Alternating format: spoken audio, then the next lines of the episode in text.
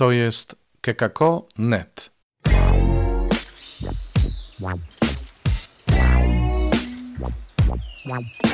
Poranny suplement diety.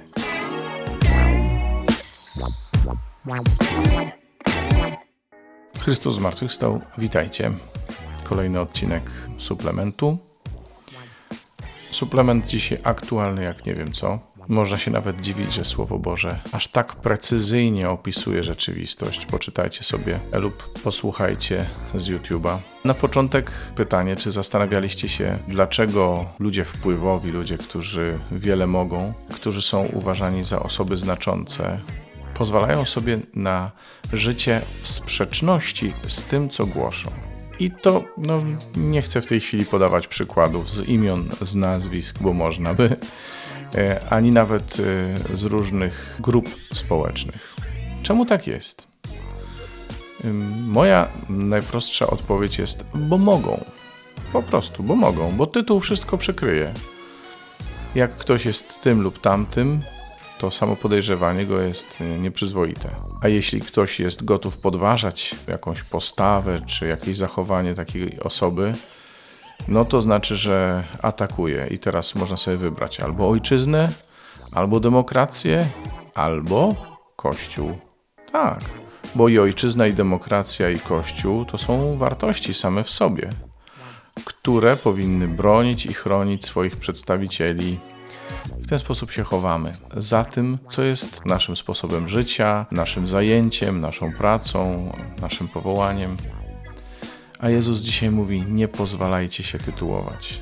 Nie utożsamiajcie się z tytułami. Nie przywiązujcie się do nich. Nie chowajcie się w cień waszego tytułu, ani opinii, która się z tym wiąże. Nie chowajcie się z tym, kim jesteście. Dobro i zło są takie same, czy ktoś jest osobą mocno eksponowaną, czy jest jednym z ostatnich.